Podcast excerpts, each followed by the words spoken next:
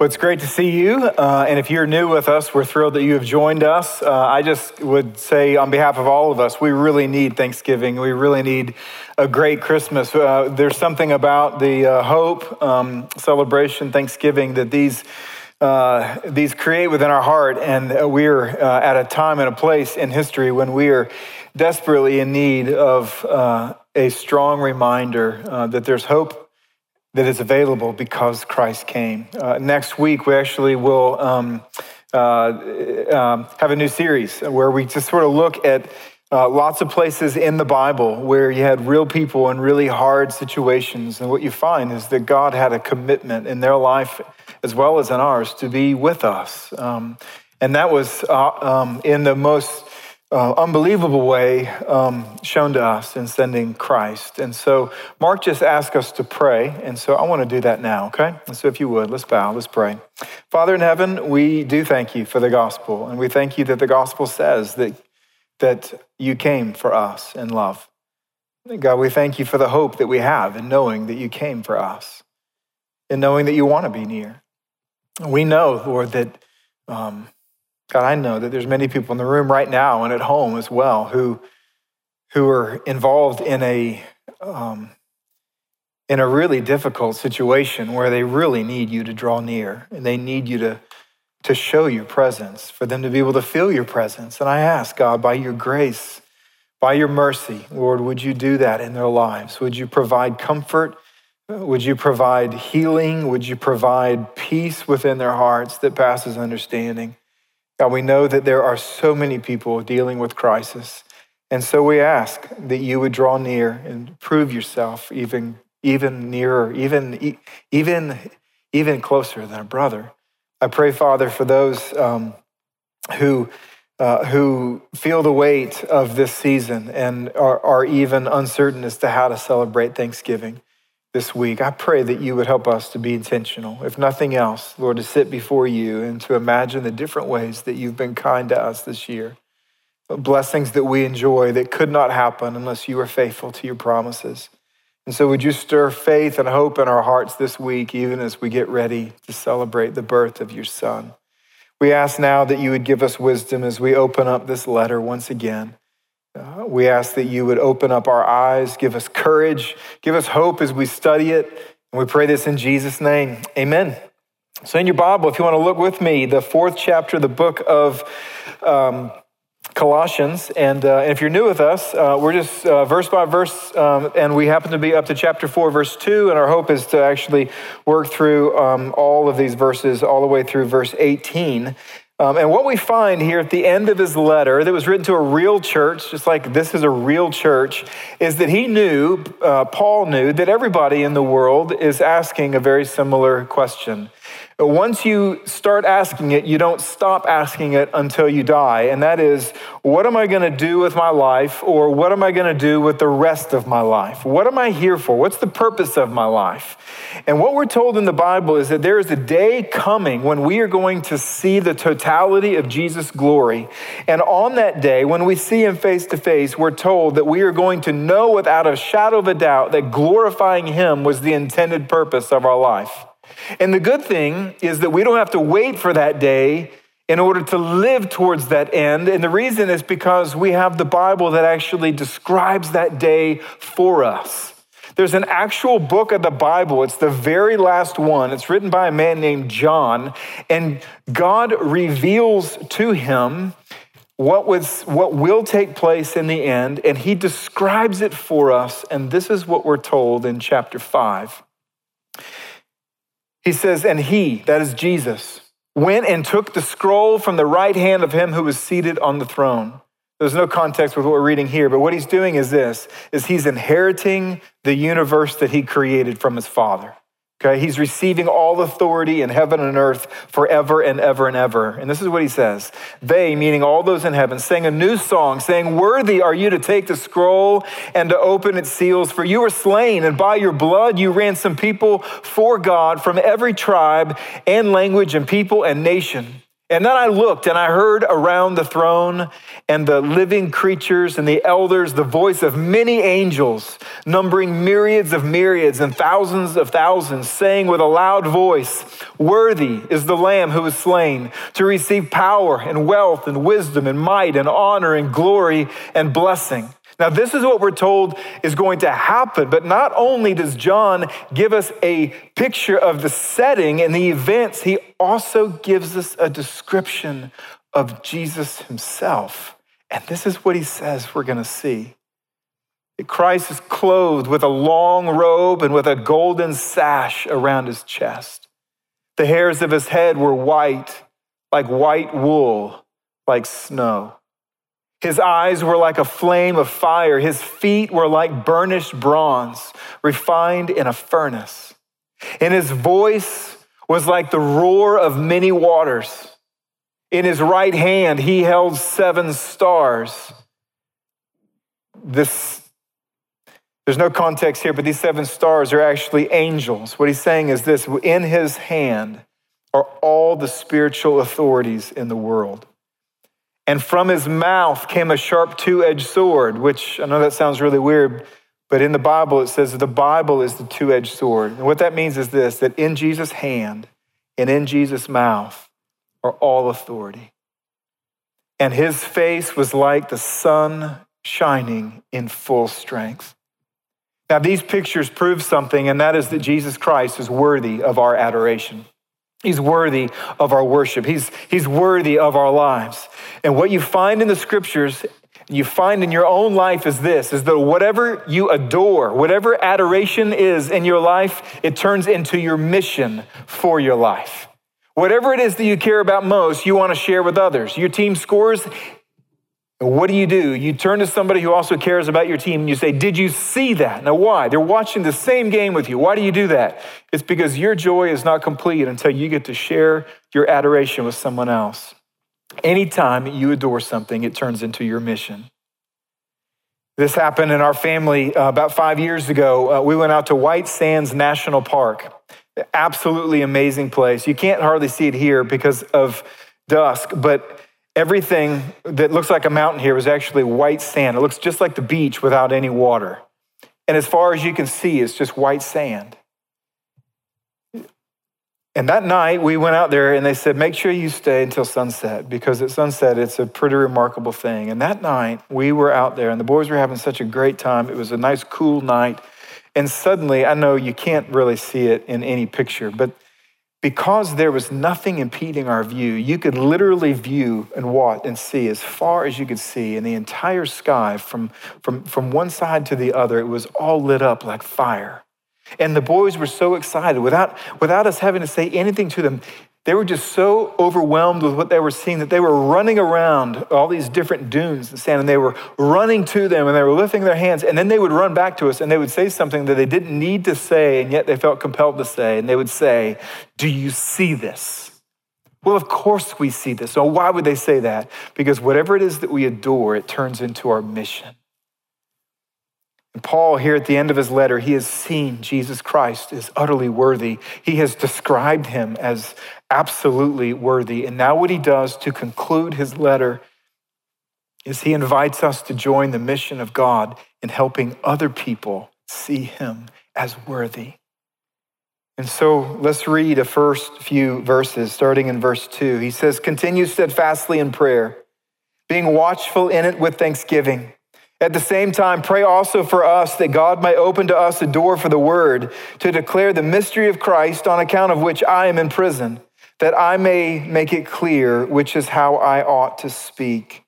We're going to pause there and leave you with a point for these words, and it's this is that God calls us to pray for the mission.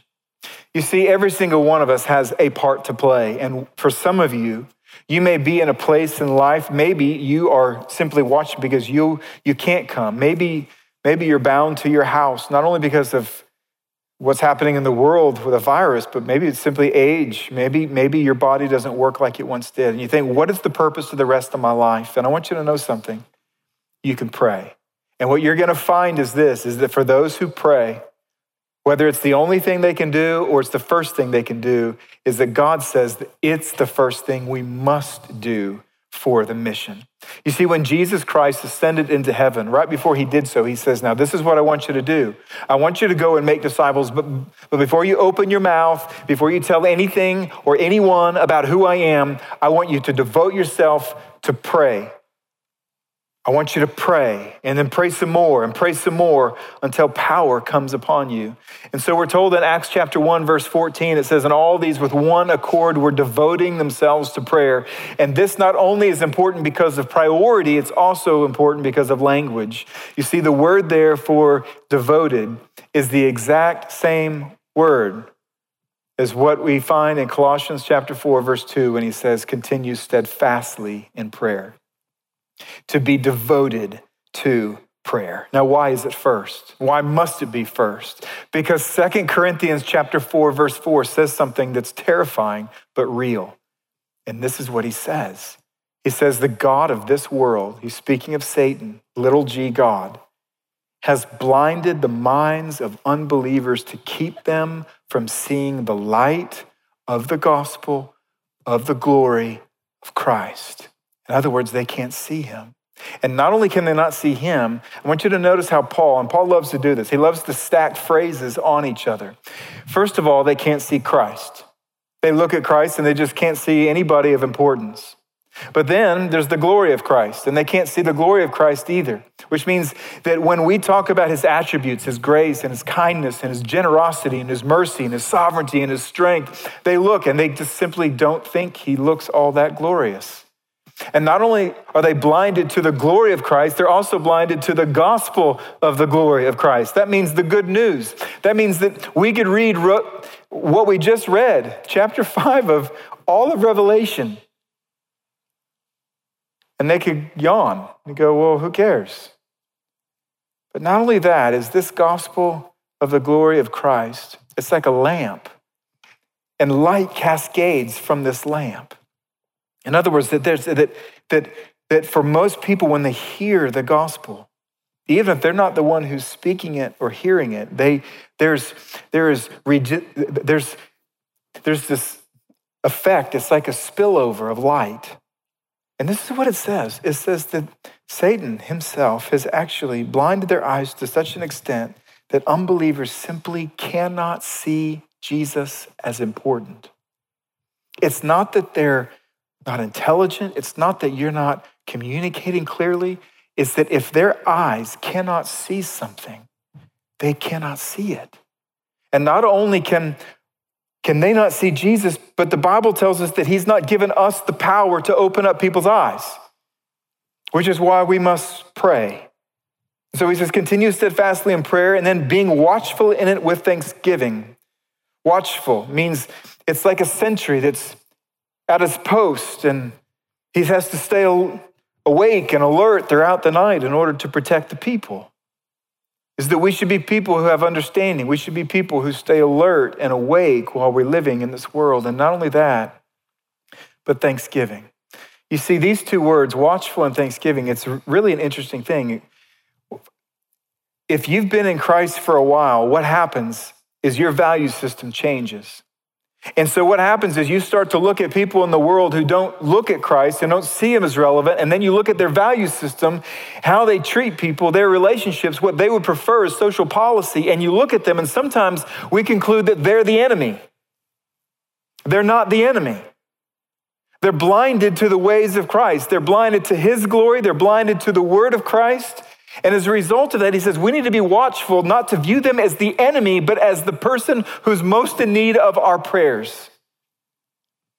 And then when he says thanksgiving, I think what he's doing here is he's saying, and you should be really thankful and you should be really humble. And the reason is this is that if God, by his grace, did not open your eyes, you would be in the same place. We're no better than them, we're just forgiven.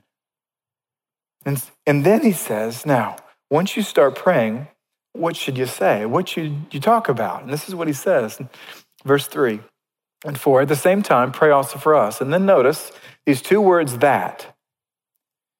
And he gives us, from these two words, exactly what we're supposed to be praying for the mission.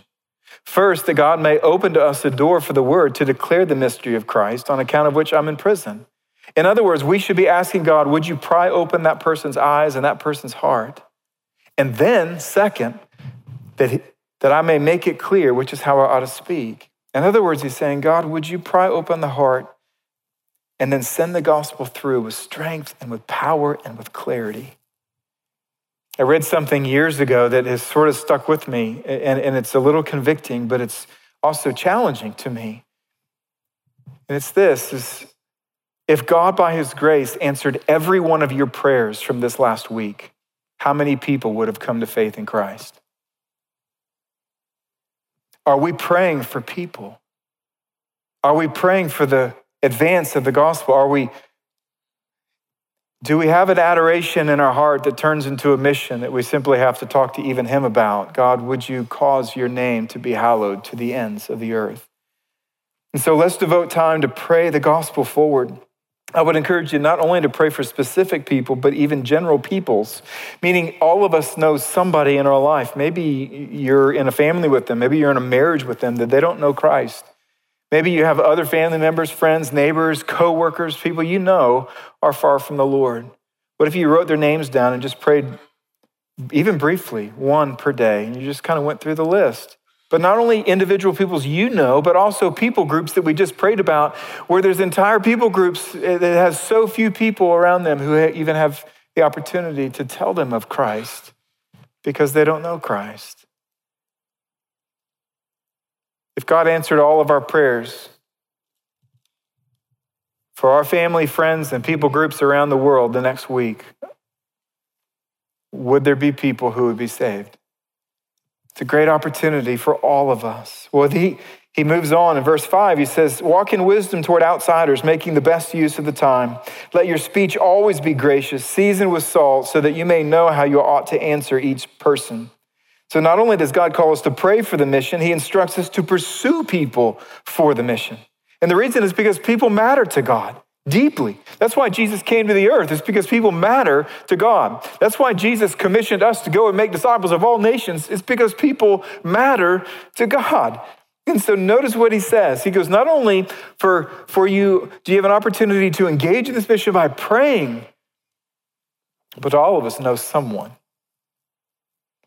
Everyone has somebody in their life a neighbor, someone who cares for us, someone whom we care for, work with, somebody. And notice what he says to us. Verse 5. He says, Walk in wisdom toward outsiders. Now, this is, this is, this is beautiful. Walk in wisdom means to live with wisdom. Okay? Wisdom is the application of God's truth, knowing how to apply it to everyday life. So he's saying that we need to be a people that know how to apply God's truth to life. Now, notice the recipients, it's outsiders, it's people outside the faith. And then notice, notice the word that points the direction of how we're supposed to live our life. He says, toward them. Many of us, we get the idea that we're supposed to live away from the world. We are not supposed to live like the world. But notice he says, walk in wisdom toward outsiders. I'm facing outsiders. In fact, the word toward, it literally means in the interest of. So I'm going to wake up and I see someone who is outside of the faith, and instead of running from them and considering them my enemy, I'm going to live in such a way that I'm considering how I'm living in order to benefit their interest. And so I'm going to pray for them. I'm going to seek to bless them. I'm going to seek to serve them, be generous with them, invite them, care for them, in order that we might be able to open up our mouth and tell them he goes on and he says, not only walk in wisdom toward outsiders, but he says, making the best use of the time, redeeming the time. And this word time, there's two different words in the Greek that he uses for time. One is chronos, chronology, right? It's, it's, it's, it's units of time, seconds, minutes, hours, days, etc. But then there's another word in Greek, and it's the word kairos, and it's the word for windows of opportunity. In other words, God not only gives us days and years, but He gives us windows of opportunities in those days and years in order to walk toward people. And the reason He says make the best use or redeem the time, redeem those windows, this is why. You see different windows in your life where you can look through. I know this is just a metaphor, But you look and you see people, and we just assume that window will always be open. That relationship will always be there. The opportunity will always be there. But what you need to understand is one day, that person in your life, in terms of this metaphor, the picture will move from this picture to this picture. One day, the window to open your mouth and declare Jesus' glory on this earth will end. Either you'll die, they'll die, they'll move, you'll move. There's people in your life that you're burdened for and you're walking toward them, you need to understand there are moments of opportunity that must be redeemed, otherwise, they're lost forever. And so now we're talking about living with intentionality. You see, windows close and the need is real. Ephesians chapter 5, verses 15 through 16, he actually says almost the same thing, and then he adds one clause. Notice, look carefully then how you walk, not as unwise, but as wise, making the best use of the time. That's almost exactly what he writes in our letter. But then in Ephesians, he adds, because the days are evil. You know what that means? People are dying and going to hell without any knowledge of Christ. Funerals are frequent, hospitals, prisons are full. People are in need. The days are evil. And so, since we're walking in wisdom toward them, the hope is that we're going to have the opportunity to open our mouth. And what do we say when we're engaging and pursuing people? Notice what he says. This is verse six. He says, Let your speech always be gracious, meaning that when we're opening our mouth and we're declaring Christ, we're not condemning, we're actually speaking of the grace that can forgive them of all of their sin. And not only grace, but seasoned with salt. This simply means that we would be interesting. We would be appetizing. We would look for ways to speak into their life that it would be appealing and attractive to them. Not that we would give them a different gospel, but that we wouldn't be rude in giving them the gospel. We, we, would, we, would, we would seek to remove everything that would make it more difficult to listen to and more appealing to hear. And not only that, but he says, so that you may know how you ought to answer each person. That means that we should be personal.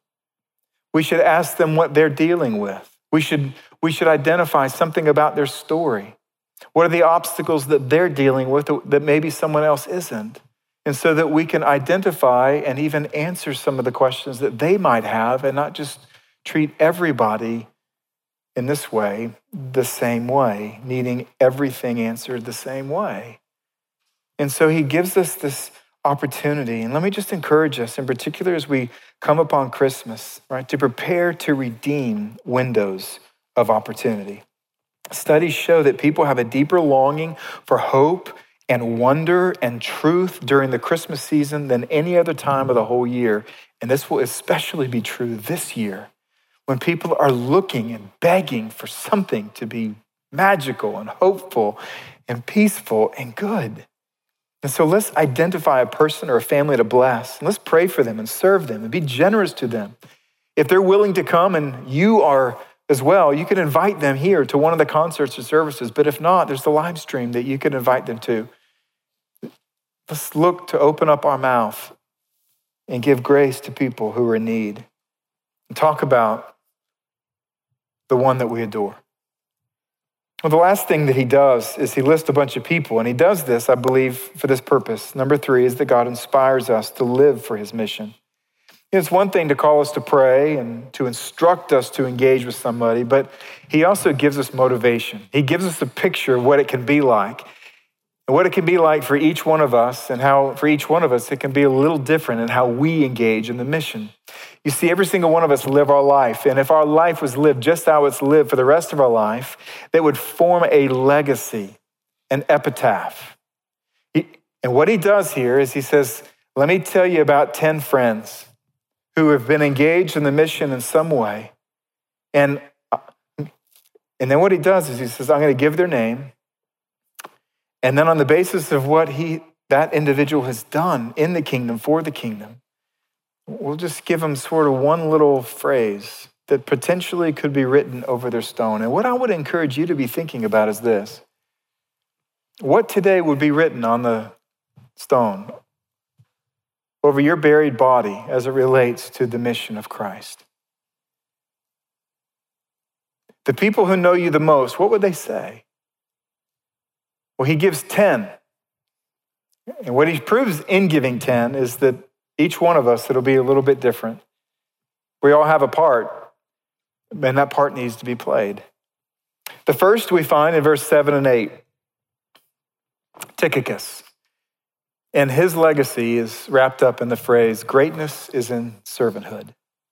We see in verse 7 and 8, he says this. He goes, Look, he will tell you all about my activities. He's a beloved brother, a faithful minister, a fellow servant in the Lord. I have sent him to you for this very purpose, that you may know how we are, and he may encourage your hearts. Tychicus was an amazing man. In Acts chapter 20, we're told that Paul had to go on this really difficult journey through Macedonia to raise money for starving Christians in Jerusalem. And that journey became so difficult that he, even at some point, he despaired life itself. And there were two people that we know of that were with him, and one of those individuals who endured that journey with him was this man. And who was it that Paul trusted enough to put the book of Colossians, the letter of Colossians, in that person's hand and then send them on a journey over a thousand miles long that they would have to traverse two different seas, Italy, Greece, and 100 miles in Asia Minor, in order to get this letter to the town and church in Colossae? It was Tychicus. And who was it that Paul, when he wanted a man named Titus to come to him and visit him, and yet, Titus was a pastor in the island of Crete, and he needed to send somebody to the island to take care of the church while he was away. Who did Paul suggest? It was Tychicus. And at the end of his life, when he wanted his son in the faith to come visit him, he said, Timothy, I want you to come, but I know that you're a pastor in Ephesus.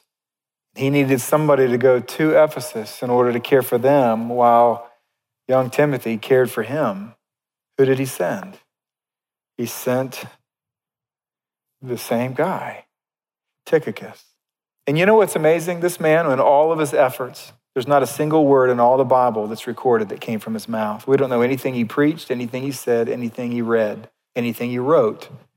And yet what we do know is this is this is one of our faith's great individuals. And he's great because he served. You know, you can serve you may not be a preacher or a missionary, but you can serve. You can use your gifts and to say, I'm going to endure and I'm going to serve. And so you too can be great. The second individual, Onesimus, you find it in verse 9, and his legacy would simply be grace can set you free. You notice that he also was faithful brother, he was beloved, and he says, Who is one of you, meaning he came from the church. They will tell you everything that has taken place here. What does that mean? Well, it means that he went with the letter. Two of them went. Onesimus, at one time, though, was a bondservant in Colossae to a man named Philemon. And he ran away. He ran to Rome. He came to faith in Christ. He became friends with Paul. And Paul says, You need to go back and make things right. You have a debt that needs to be paid. But he wanted to help him. And so he gave him a letter. And he goes, Look, here's the book of Colossians. But here's the letter to Philemon. You give this to him. And in that letter, Paul tells Philemon to welcome and receive Onesimus by the grace of God in the way that you would receive me, no longer as a bondservant, but as a brother. And this is what happens. Many of us in the room right now, you have, you have a debt with God that can only be paid for by the grace of Christ. Many of us, we have a debt with our own conscience because of guilt or shame. Many of us have a debt before one another and sometimes that debt, it needs to be forgiven. The only way that happens is grace. But friends, grace is available for you. It's available for me. The third man, Aristarchus. It says that Jesus is worth adversity. That would definitely be on his tombstone, I believe. The only thing he tells us here is that he's a fellow prisoner. But this man, in Acts 19, when Paul ignites a riot accidentally by preaching the gospel, it was Aristarchus that was dragged out of the theater in order to save his life. In Acts chapter 20, he was one who was traveling with Paul. And then in Acts chapter 27, if you've ever read of Paul being in a shipwreck and where the boat sank, Aristarchus was with him on the boat. This is an amazing man. Now, why in the world would you risk your life and endure hardship and danger in order to become a fellow prisoner? Because Jesus is worth adversity. Some of you, you go through such deep pain in life, And because of your hope and endurance, right, Christ is being magnified. And that's one way that you can engage in the mission. The next name we have is Mark. Mark tells us that failure is not final. In Acts 13, Mark joined Paul on his very first mission trip. In Acts 15, two chapters later, Paul was about to go back on another mission trip, but Paul wouldn't let him go. And the reason is because on the first mission trip, when things got hard, Mark ran home. So as Paul is now repacking for his second trip, Mark comes up and he goes, Hey, great, when do we leave? And he goes, uh, We leave, you don't leave. You stay, you're not going. And he goes, What? Well, like, why? And, and, and so there's this argument. Finally, he goes, Hey, cousin, Barnabas, you're going to let me go, right?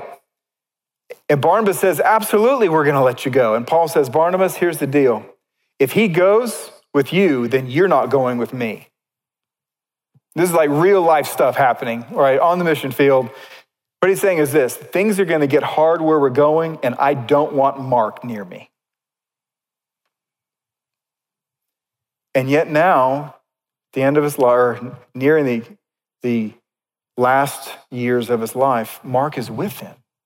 He says, Look, he may come to you, and if he does, you need to welcome. So, what happened? Why was there this restoration? Well, what happened was Paul happened. No, I'm sorry. What happened was Peter happened. Peter, if you remember, uh, also was familiar with failure when it came to Jesus. And Peter recognized what had happened, and he took Mark by him and he said, Look, let me mentor you, let me care for you. In his letter, First Peter, he actually calls him his true son. And his investment in his life eventually led Mark to write this little thing called the Gospel of Mark, right, which was Peter's account of the life of Christ. At the end of Paul's life, he says, Hey, would somebody bring Mark to me? Because his gifts are exceptionally needed right now in the kind of ministry that I'm doing. Failure is not final. Some of you, you failed in a big way, and I want you to know because of the grace of Christ, you can re engage in this mission. But the next name is Justus. He had two names. First, Jesus was his name as a Hebrew, but then Justus.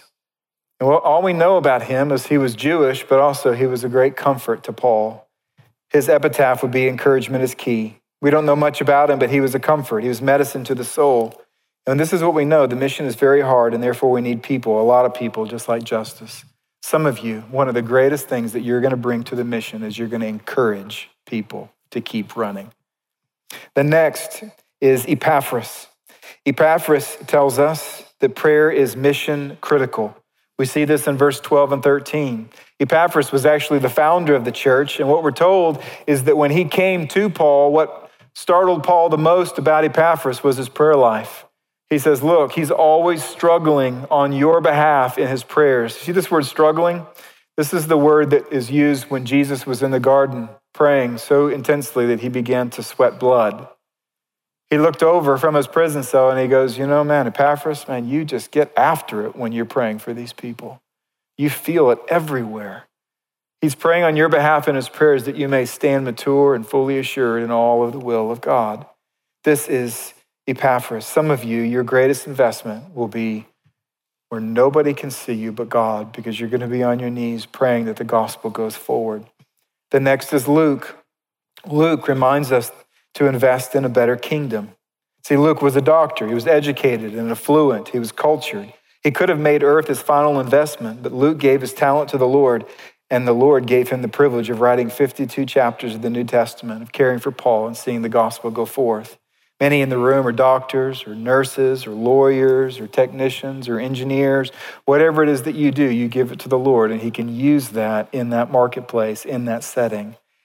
The next is the fly in the ointment. His name is Demas. Demas would tell us his would be the saddest to read, and it says, I traded riches for rags. After a great start in the mission, 2 Timothy chapter 4, we're told that Demas fell in love with the present world and deserted Paul. He never came back. We don't know what captured his heart. All we know is that he traded riches and purpose in order to embrace the world, and then he had to stand before Jesus Christ, and there he saw the folly of his exchange. Don't be Demas. Nympha Nympha tells us that little is plenty with God. We don't know very much other than Nympha had a house. And that's where the church was meeting. In other words, Nympha says this Look, I'm not a lawyer, I'm not a technician, I'm not a pastor, I'm not a necessarily an author, but I mean, I want to contribute. I don't got anything, but I got this house. God goes, We can use the house. What do you have that can be leveraged and mobilized for the mission? Very little that is freely given, placed into the hands of God, is plenty. And the last one, Archippus. Verse 17, all we're told is this he says, See that you fulfill the ministry that you have received in the Lord. we don't know if he was struggling to engage in the mission or tired because of his constant engagement in the mission.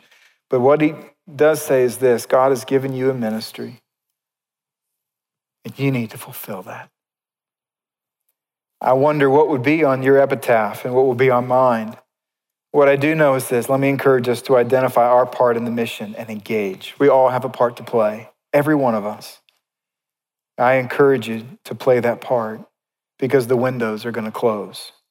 The very last thing I want to say is this is the windows also to trust Jesus Christ and be forgiven of sin will also close.